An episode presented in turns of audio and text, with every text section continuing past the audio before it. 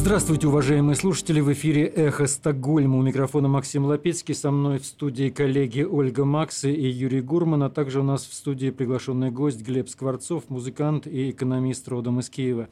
В эфире кризисная независимая радиостанция «Эхо Стокгольма». 6 апреля – 42-й день полномасштабной кровавой войны против Украины, которую развязал и ведет преступный путинский режим.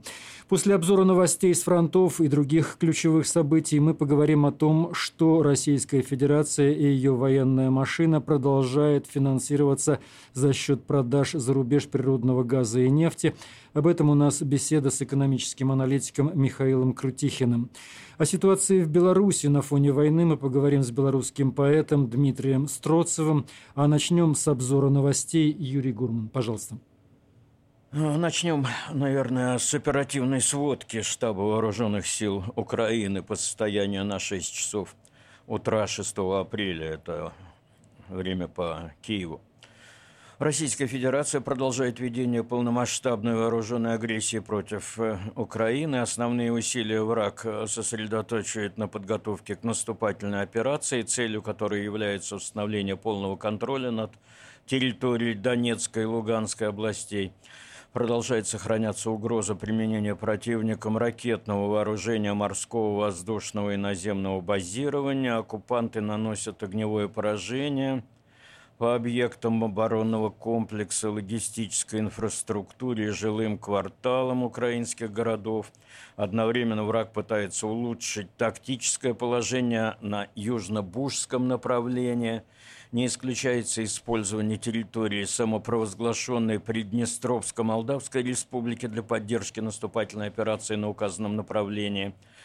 На аэродроме Тирасполь осуществляется подготовка к приему самолетов. Не оставляются попытки привлечения к боевым действиям против Украины наемников из других стран для того, чтобы восполнить потери в живой силе российских войск, в то же время использование наемников существенного влияния на ход боевых действий не имеет, учитывая их малую численность.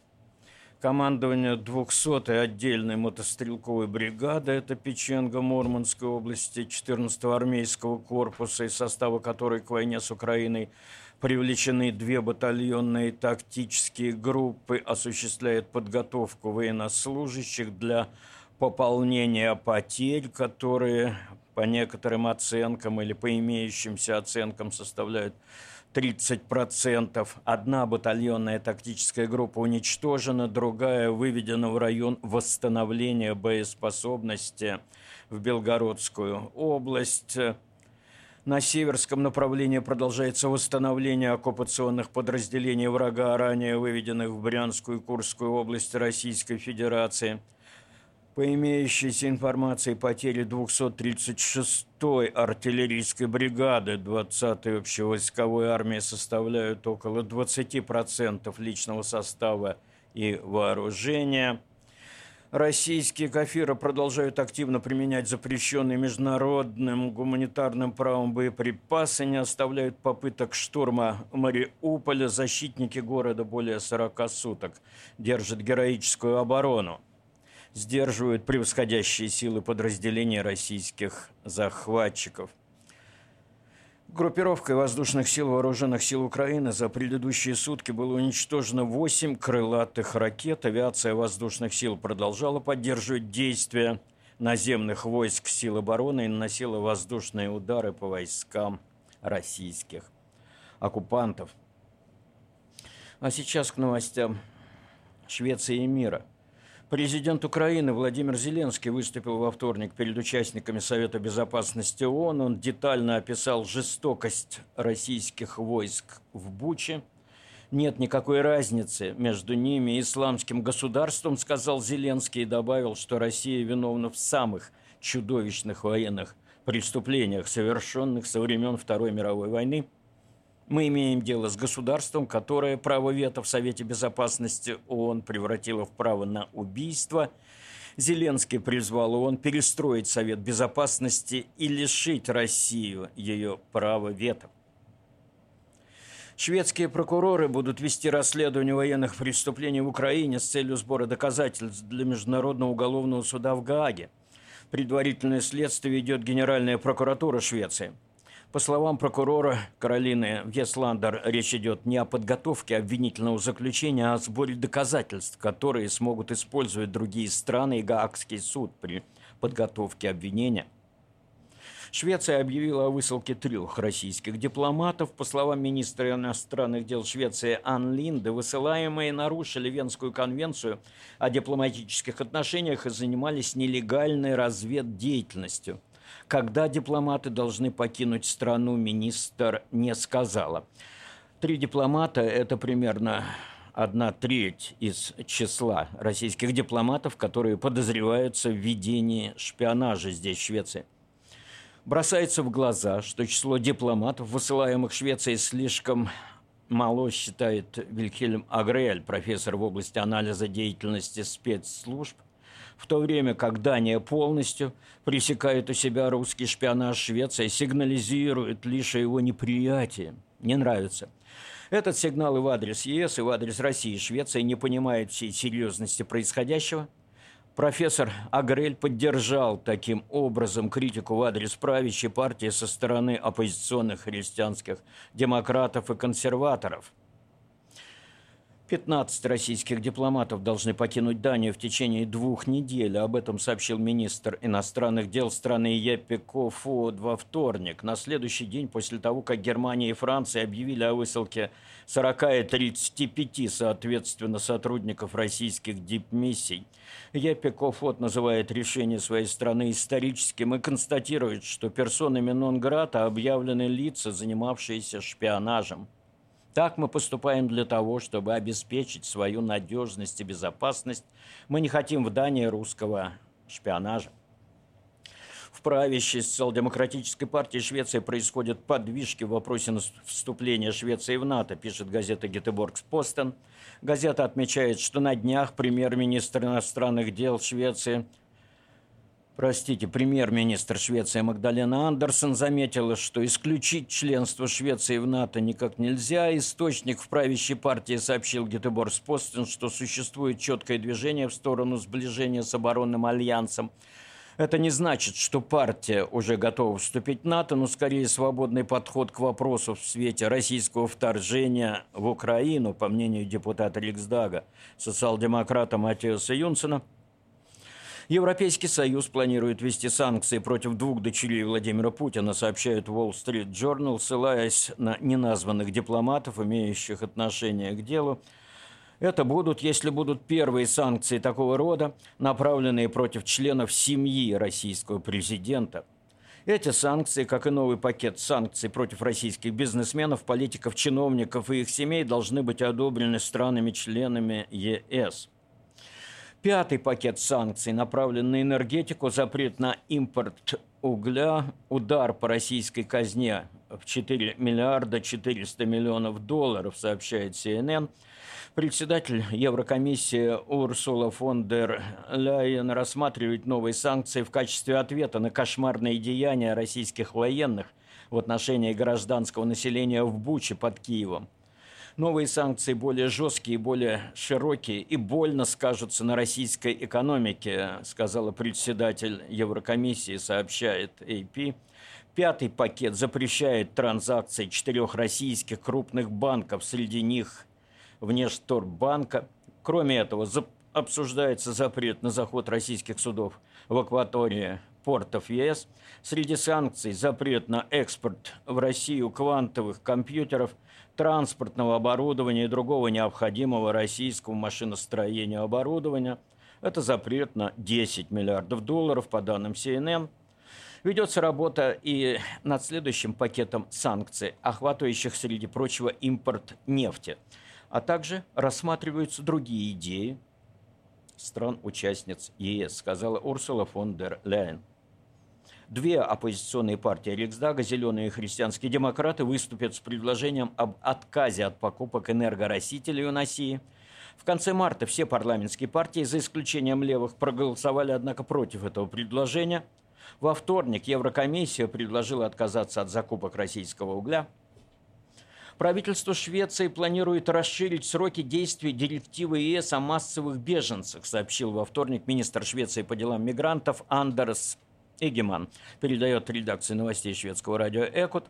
Пока директивы охватываются украинские беженцы, проживавшие в Украине на момент 24 февраля и позже, но Кабинет министров Швеции сдвигает дату на октябрь прошлого года с тем, чтобы те, кто прибыл в Швецию после начала концентрации российских войск у границ Украины, тоже подпадали под требования директивы о массовых беженцах. И все больше жителей разных стран стремятся уехать в Украину, чтобы воевать на ее стороне, по словам Дамьена Магру, спикера иностранного легиона в Украине. Числа участников легиона, образованного в связи с вторжением России в Украину, Магру не называет – но, согласно «Нью-Йорк Таймс», министр иностранных дел Украины Дмитрий Кулеба говорил о более чем 20 тысячах добровольцев из 52 стран мира. Эти данные пока не подтверждены, и это все в этом выпуске новостей.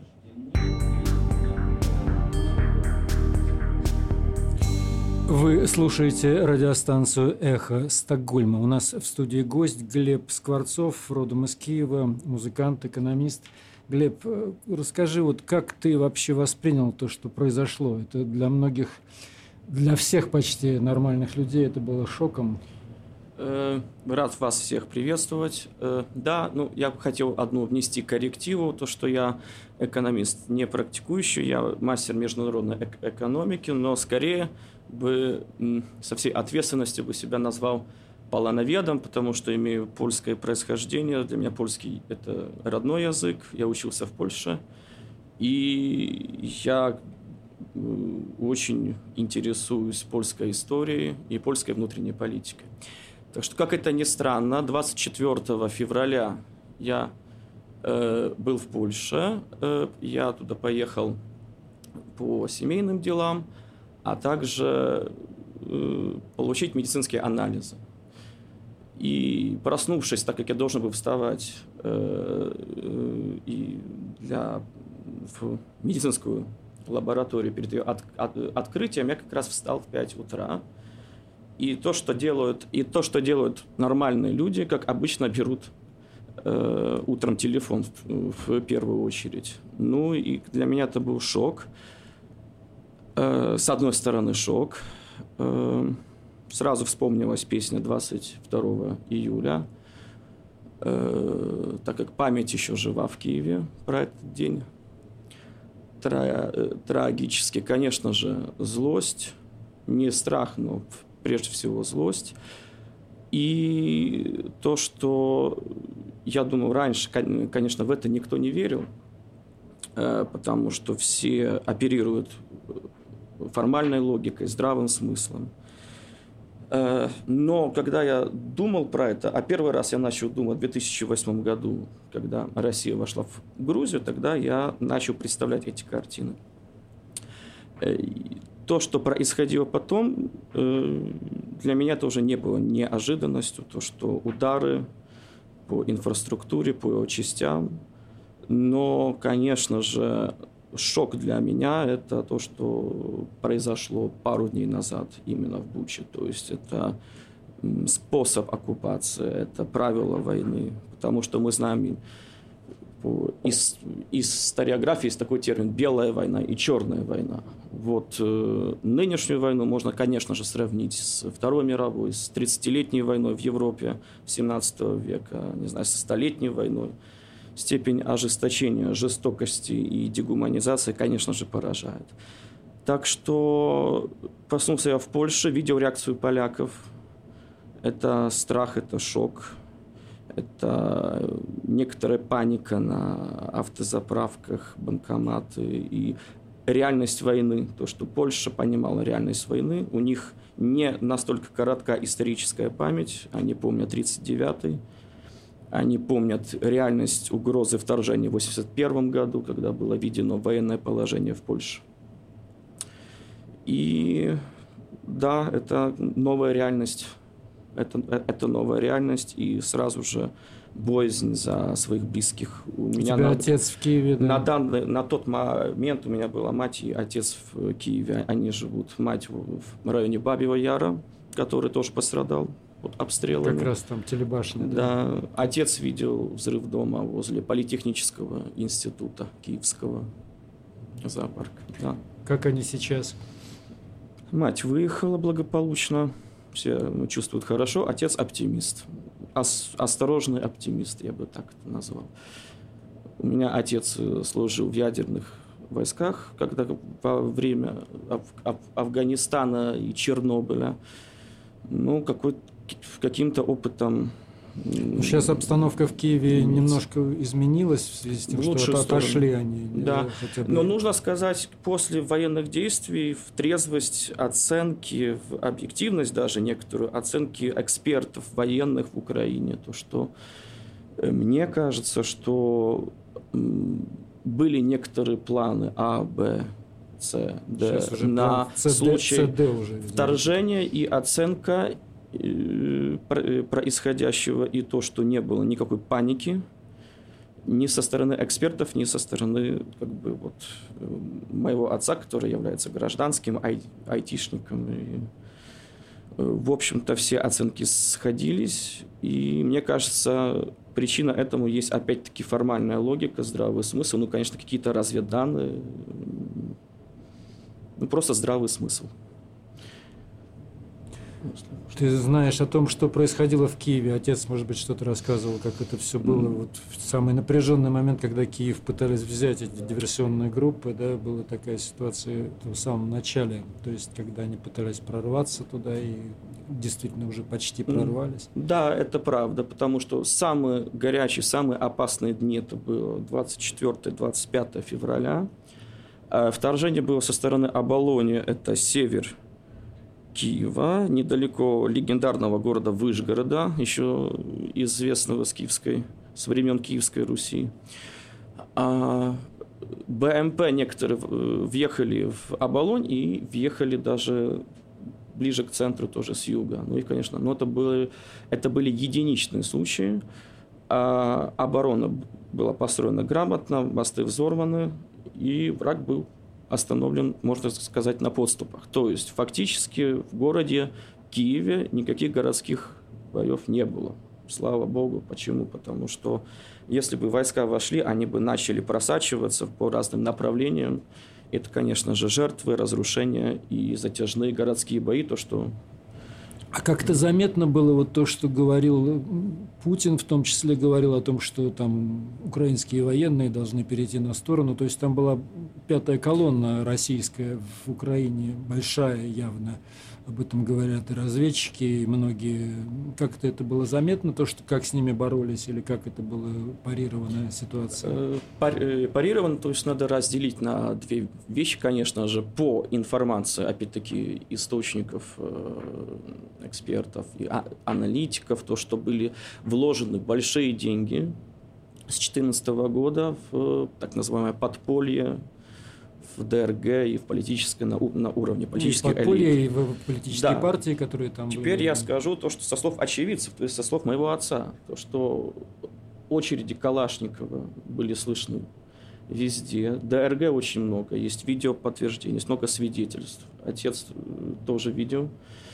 Это были э, какие-то подозрительные тихие группы. группы, которые сидели. Тихие под... группы, да, да, да. Для этого был вылезли. также введен комендантский час. Э, их не было так много, потому что всем э, известна степень коррупции и в России, и в Украине также.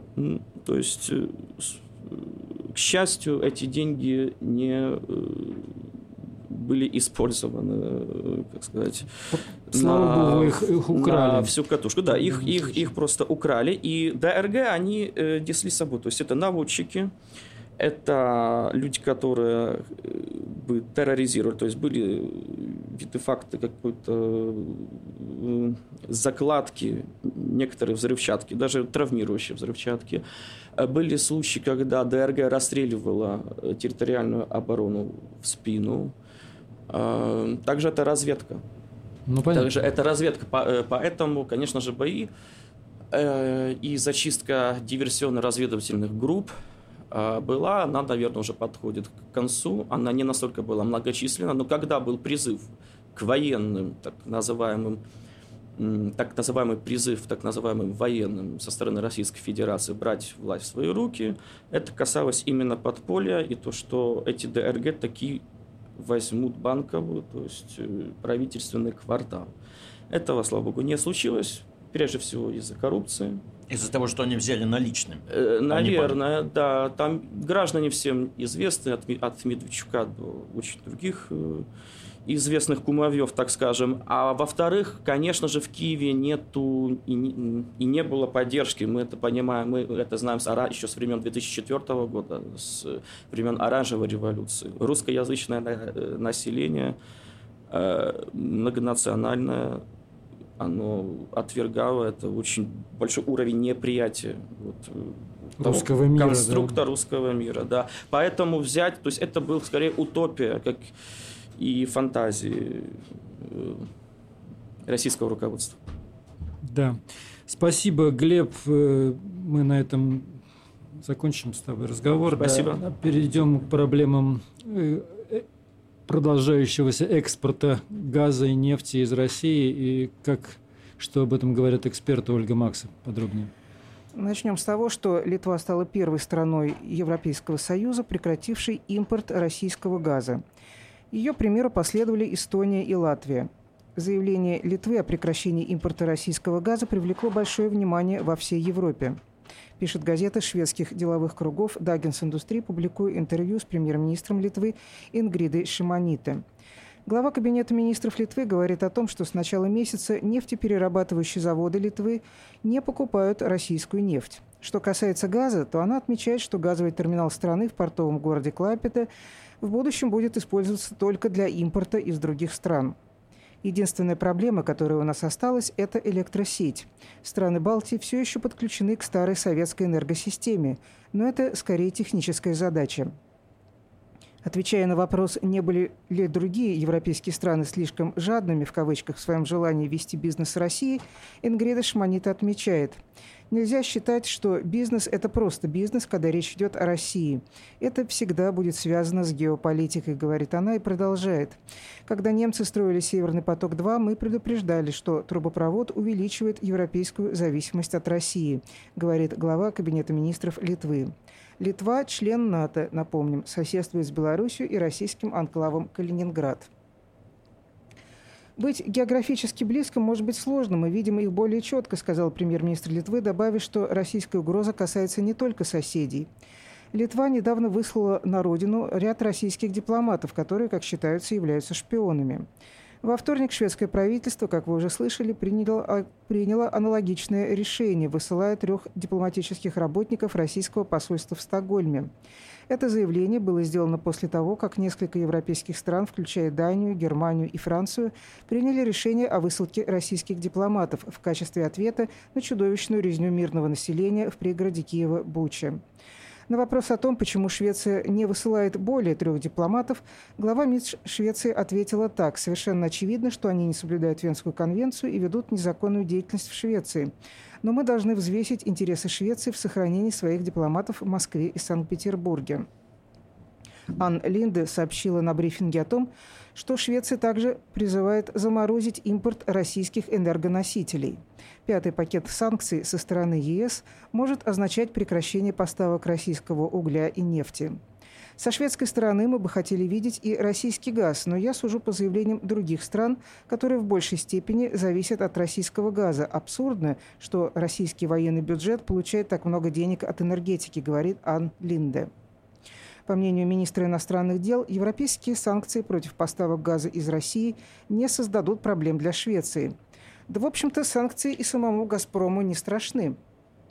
Отраслевой издатель Energy Intelligence считает, что «Газпром» заработал 20,5 миллиардов долларов от продажи газа в Европе за первые два месяца 2022 года. Это почти столько же, сколько он заработал в Европе за весь 2020 год. Еще раз, за два месяца столько же, сколько за весь 2020 год.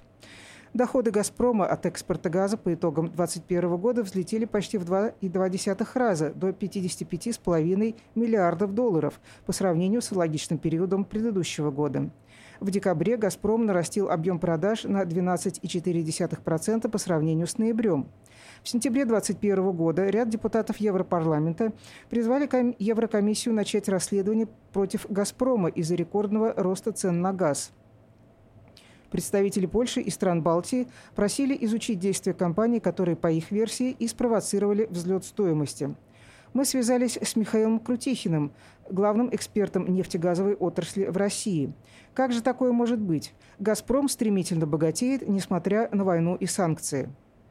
Совершенно верно. Но несмотря на то, что вот сейчас э, по последним данным, данным за прошлую неделю, экспорт «Газпрома» даже сократился на 3% в сторону Европы, в дальнем зарубежье, э, доходы от этого экспорта возросли значительно из-за высоких цен на газ.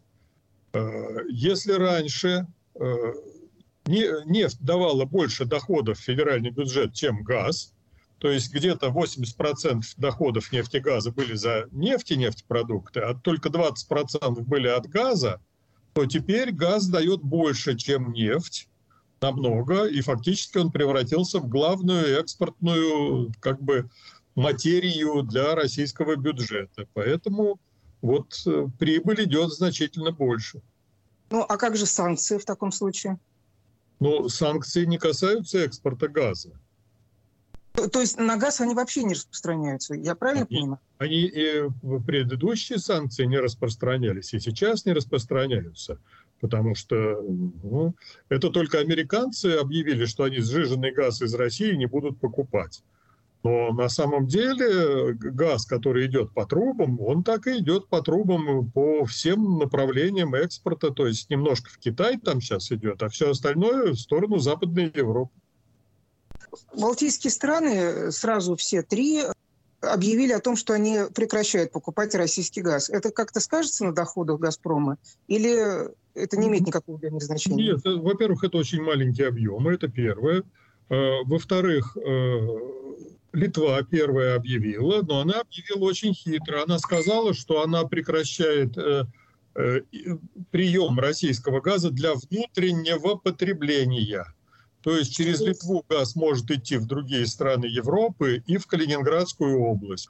Газ по-прежнему в том направлении идет. Только Литва не потребляет российский газ. Она принимает газ в сжиженном виде через свой терминал от других трейдеров. Много ли потеряет на этом экономика Литвы, допустим, Литвы? Она никак не потеряет экономика Литвы, потому что, ну, в принципе, и цены на российский газ сейчас достаточно высокие, даже по долгосрочным контрактам. Поэтому, ну, им приходится покупать газ э, по высоким ценам э, в сжиженном состоянии. Но, тем не менее, они справятся, потому что независимость она как-то тоже имеет свою цену, потому что «Газпром» мог диктовать все, что угодно. Когда Литва стала э, получать сжиженный природный газ, немедленно «Газпром» э, вдвое сократил цены для Литвы на свой трубопроводный газ. А сейчас они предпочитают вообще от него избавиться, потому что ну, в связи с тем, что не хотят быть зависимыми от такого политизированного поставщика.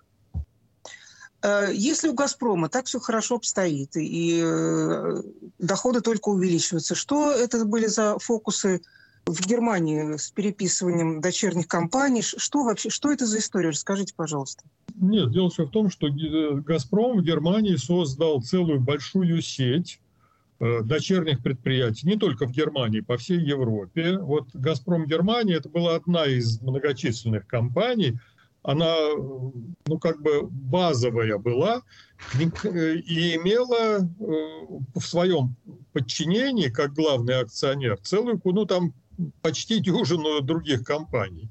Смысл был э, сразу несколько. То есть вот эти компании, они, во-первых, управляли газпромовской частью подземных хранилищ на территории Германии и Австрии.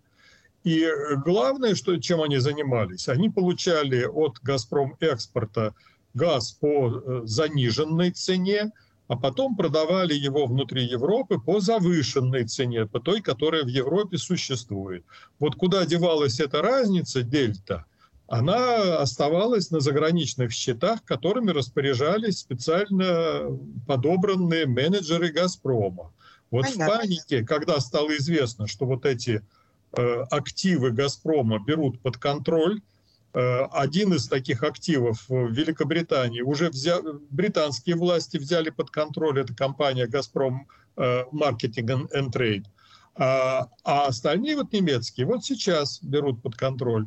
Туда срочно высадился десант газпромовцев и, в общем-то, помощников их из, из э, государственного аппарата, чтобы срочно переоформить собственность на какие-то две подставные, богом забытые, неизвестно откуда взявшиеся компании.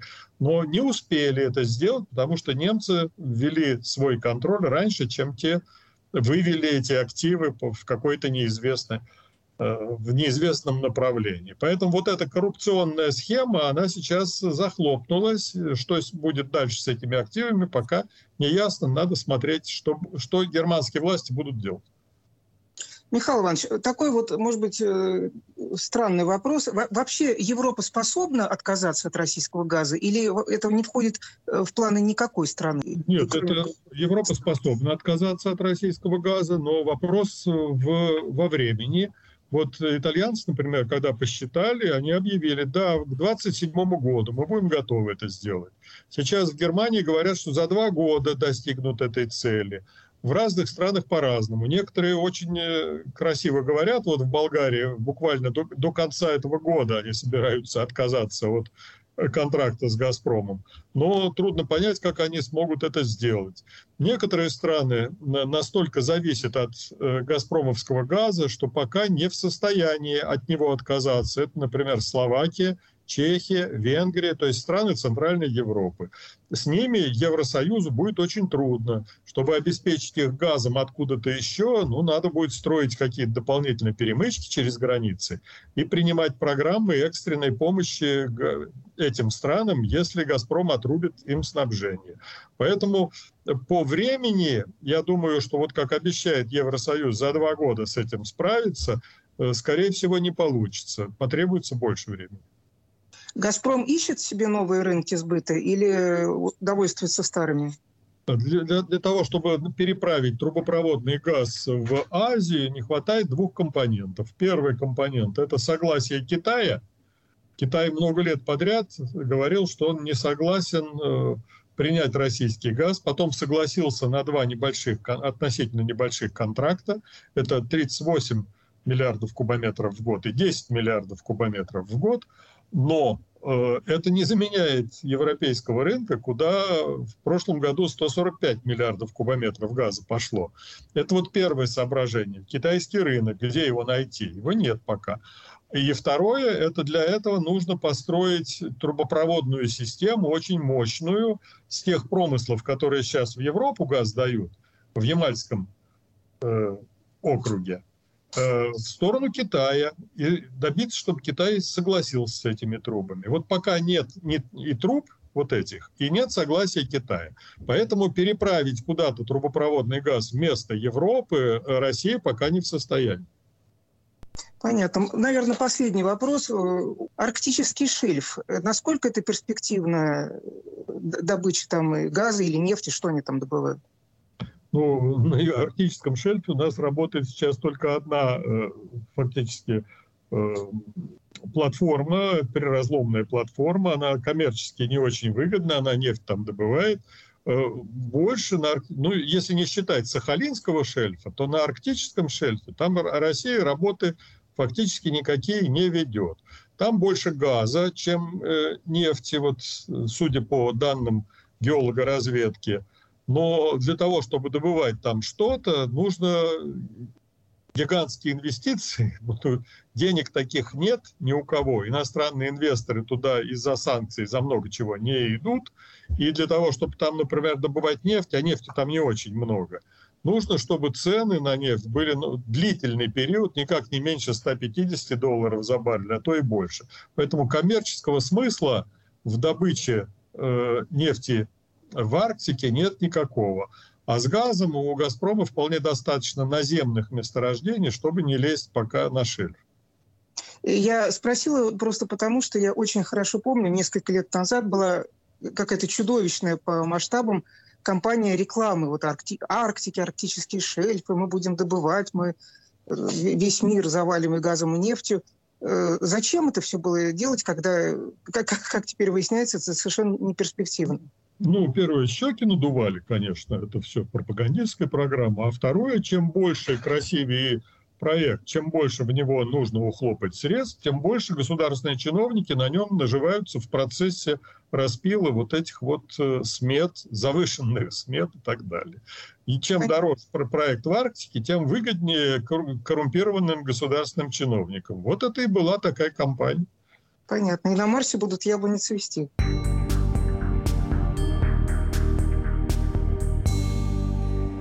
Комментарию эксперта Михаила Крутихина остается добавить, что шведское правительство хочет остановить предложение ЕС по так называемым устойчивым инвестициям в природный газ. Речь, речь идет о том, что США пообещали поставить в Европу 15 миллиардов кубометров сжиженного природного газа до конца этого года, а затем ежегодно поставлять по 50 миллиардов кубометров. Еврокомиссия объявила о совместных закупках газа. Поставки по данной совместной закупке будут осуществляться через участие в платформе общественного заказа. Европейская комиссия настаивает на том, чтобы газохранилища стран-членов Союза к 1 ноября этого года были заполнены на 80%, а в последующие годы на 90%. Шведское правительство, однако, явно отвергает инвестиции в природный газ. Мнение правительства заключается в том, что мы должны возражать против предложения комиссии ЕС, заявил министр рынка финансов Швеции Макс Эльгер, агентству новостей ТТ. По словам Эльгера, Комитет по финансам в Риксдаге единогласно поддерживает эту точку зрения. Линия Швеции на протяжении всего процесса заключалась в том, что природный газ не должен рассматриваться как устойчивое топливо, но комиссия ЕС утверждает, что он может быть переходным решением, когда страны постепенно отказываются и от угля, и от нефти. Чтобы остановить это предложение, 20 стран, представляющих 65% населения ЕС, должны сказать «нет». Или же большинство в Европейском парламенте должно проголосовать отрицательно. Этот вопрос также будет обсуждаться в Комитете Риксдага по вопросам Европейского Союза, а правительство Швеции даст свой ответ в конце апреля. Швеция, напомню, газ покупает в соседней Дании и упрямо отказывалась и отказалась от, от льготных предложений России по покупке газа при строительстве обеих веток газопровода «Северный поток» нефть и ее продукты, и продукты ее переработки Швеция все же импортирует из России. Довольно скромно, от 5 до 6 процентов импорта. Природный газ из Дании наполовину состоит из российского газа, покупаемого Европой. И с, по с последней ленты новостной председатель Евросовета Шарль Мишель заявил, что рано или поздно Европейский Союз должен будет принять решительные действия против покупки российского газа и российской нефти. И председатель Еврокомиссии Урсула фон дер Ляйен отметила, что очередной пакет санкций будет содержать в себе и запрет на покупку русской нефти. И что касается высылки дипломатов. Высылка дипломатов – это был ответ на резню в Буче. И я разговаривал сегодня с Киевом, и, судя по всему, ну, как известно, данные проверить сейчас невозможно, судя по всему, то, что произошло в Буче, это была маленькая прелюдия к тому, что происходило под Ирпению – где стояло 60 тысяч российских солдат. И сейчас собираются все материалы. И я думаю, что после Ирпения, если это действительно так, то, о чем мне рассказывали, то у России не хватит просто дипломатов, чтобы их отсюда высылали. Из Ирпения уже вывезли трупы 400, по-моему, гражданских лиц после того, как туда вошли войска Украины. Мы еще не знаем толком, что произошло в Мариуполе, что там творится. Да, мы еще Мариуполь много чего не закрыт, знаем но... и будем много что узнавать. Ну, Мариуполь закрыт, но по данным украинской стороны, под Ирпению пострадали 300 девочек в возрасте от 12 до 16 лет. И самой младшей жертве вне этого диапазона было два года. Так. Вы слушаете «Эхо Стокгольма», передача независимого радио, которая была инициирована интернет-провайдером Банхоф.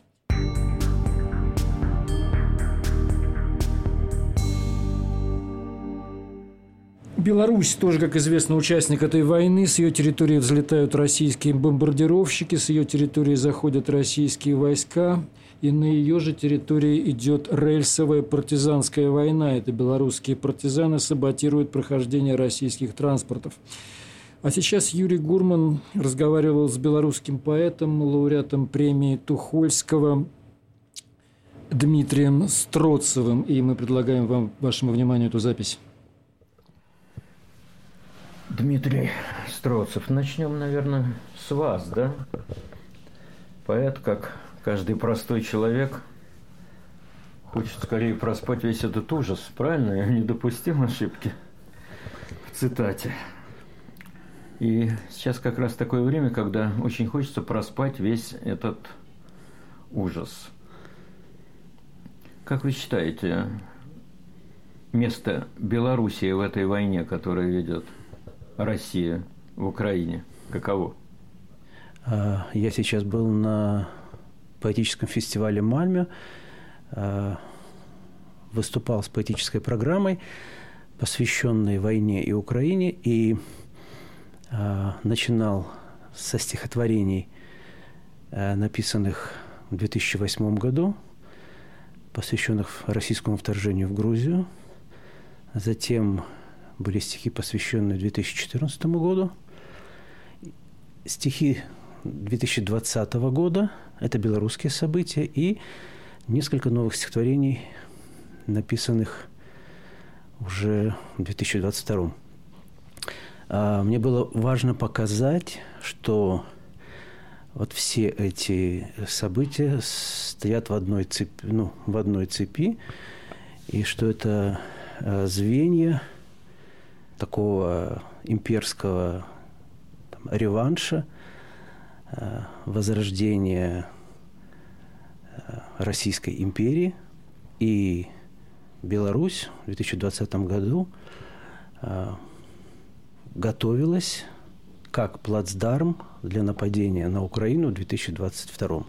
То есть дело не в том, что это нападение должно было произойти в 2022, а дело в том, что необходимо было уничтожить гражданское общество в Беларуси, которое бы, естественно, э, не приняло бы такой поворот дел. А, но сейчас, когда это гражданское общество зачищено, когда в белорусских тюрьмах тысячи политических заключенных, когда более 300 тысяч, а то и до 500 тысяч э, белорусов, не согласных с режимом, проголосовавших за новую демократическую Беларусь, вынуждены были уехать. Да, Беларусь оказалась вот приготовлена быть использованной как плацдарм для нападения на Украину. И вчера был день единения, не знаю, как он называется официально, день единения России и Беларуси. Единение, как мне представляется, заключается в объятиях двух президентов, Путина и Лукашенко. А еще единение заключается в методах работы ОМОНа, или я не знаю, как называются сейчас все эти службы, как они хватают людей, как они избивают людей.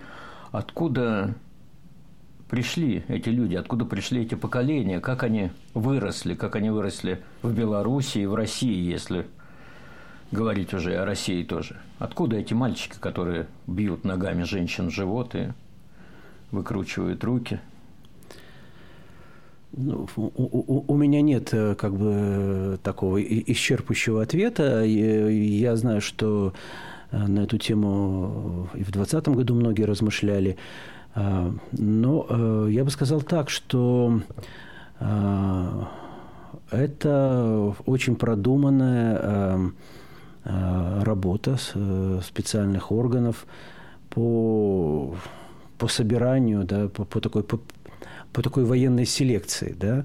То есть э, есть э, ребята, которые воспитывались э, там, в детских домах, да, то есть с ними ведется работа там, э, не знаю, если не с детства, то с юности, да, определенным образом. Есть э, какая-то работа с, там, с солдатами в воинских частях, Потому что, конечно, те, кто попадают э, там, в спецподразделения, там, в ОМОН, э, там, не знаю, в какие-то спецслужбы, то есть это там, ребята, которые прошли там, срочную армейскую службу, каким-то образом себя зарекомендовали, то есть с ними уже э, их там э, наблюдают, э, с ними определенным образом общаются. Вот. Потом есть, конечно, момент какой-то такого вот карьерного лифта, да, как правило, в, в Минске там, работают ОМОНовцы, это ребята не минчане. То есть им предлагают работу в Минске э, с тем, что они получат квартиру, что у них будет э, ну, этот карьерный лифт. Да?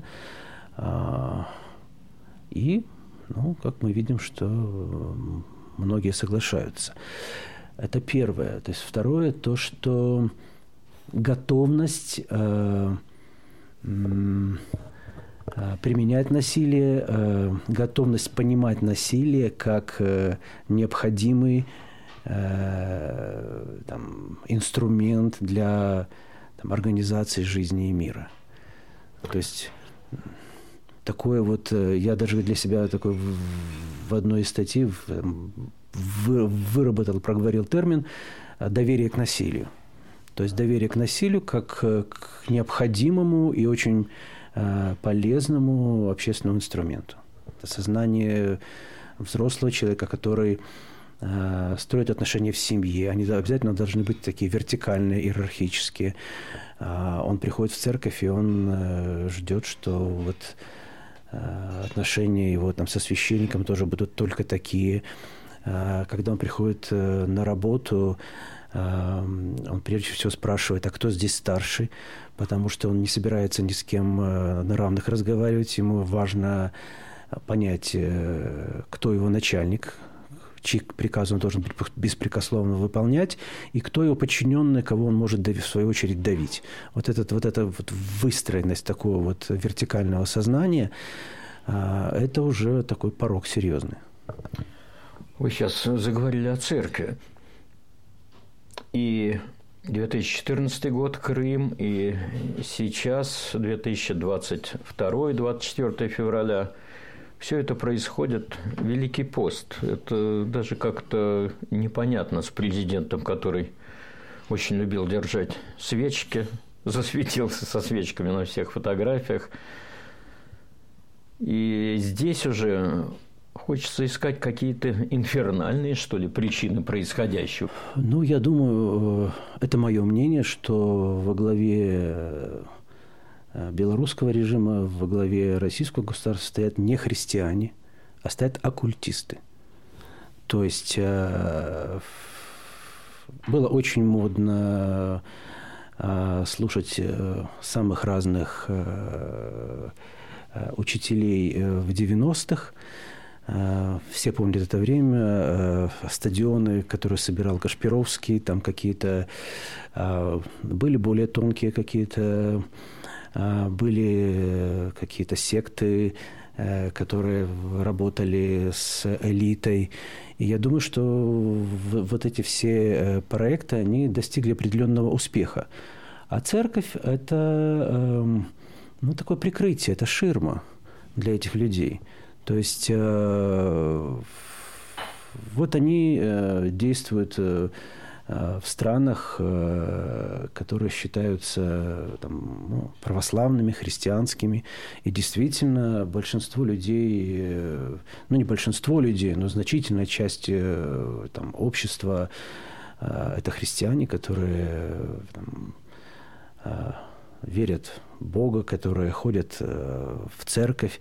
А, и, в общем-то, нужно им как-то потакать. Нужно демонстрировать, э, ну, скажем так, свою лояльность. Да? Поэтому нужно прийти на праздник, перекрестить лоб.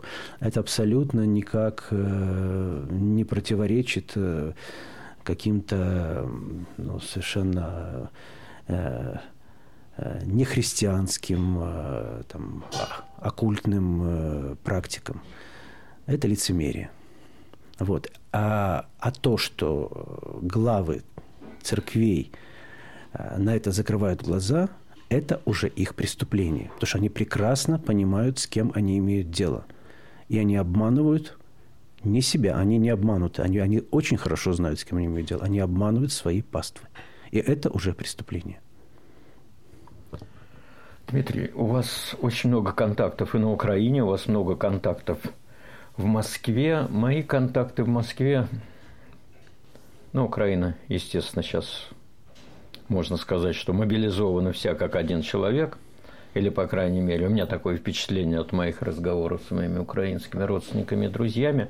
А вот в Москве гораздо все сложнее. В Москве с людьми совершенно невозможно разговаривать, которые прониклись этими телепроповедями, будем говорить, Соловьева-Киселевскими. И у вас такой опыт есть в вашем общении? Может быть, человек, который возмущен российской агрессией э, э, в Украине, войной, да, э, там, нарушением всех возможных прав, да, а, но все равно он не подвергнет а, критике а, какой-то комплекс представлений о том, какая должна и может быть э, Россия, а без этой критики на самом деле ничего не может быть. И вот это вот, ну, скажем так, Э, отношение э, к бесчеловечной, безнравственной войне, оно на самом деле э, дистанцированное, оно остается дистанцированное. Ну, не только. Люди принимают какие-то чисто практические решения. Недавно прочел какую-то страшную совершенно исповедь девочки 16-летней, у которой остался на руках пятилетний брат, папа, мать с отчимом погибли в Мариуполе. Она звонит дяде в Москву, и дядя говорит, а какая это Катя? Я не знаю никакой тя... Катя, не звони сюда больше, девочка. А потом пишет с какого-то левого телефона, что я не могу с тобой разговаривать, это плохо скажется на моей семье и на мне. Это же совершенно нечеловеческие какие-то отношения возникли на фоне войны. Люди потеряли облик – человеческий? Ну вот, собственно, вот, э, э, вот когда вот вы сейчас э, вот проговорили эту, эту ситуацию, да, к ней ничего, ничего невозможно добавить. То есть а, она сама о себе говорит.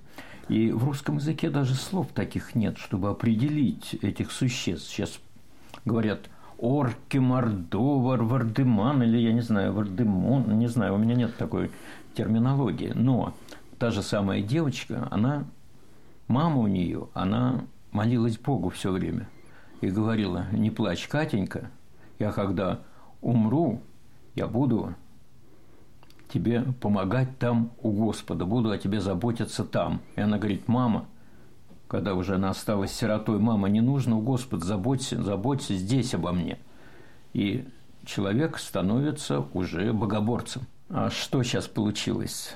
Что-то сейчас возможно было написать вот эти последние дни, когда в дни войны, так Да, скажем. конечно, да, конечно. Скажите. Конечно, получилось, и, и я этому очень рад. Э, а, я рад тому, что Э, я эти стихи прочитал э, украинским друзьям. У нас сейчас, да, на самом деле, удивительная эпоха. То есть идет война, и мы можем встретиться в Зуме с людьми, которые находятся одновременно и в Беларуси, и в России, и в, в Украине под обстрелом. Это, это само по себе это какой-то совершенно невозможный грандиозный опыт. А, и вот в одной из первых таких встреч я прочитал э, стихотворение, написанное как раз уже вот в связи с, с началом войны. Вот, и, и я понял, что я, э, я попал. Я попал куда-то в какие-то точки очень... И я очень рад, что это получается. Скажите, пожалуйста. Очень короткое стихотворение. Будущее выйдет из украинского подвала и зажмурится от света.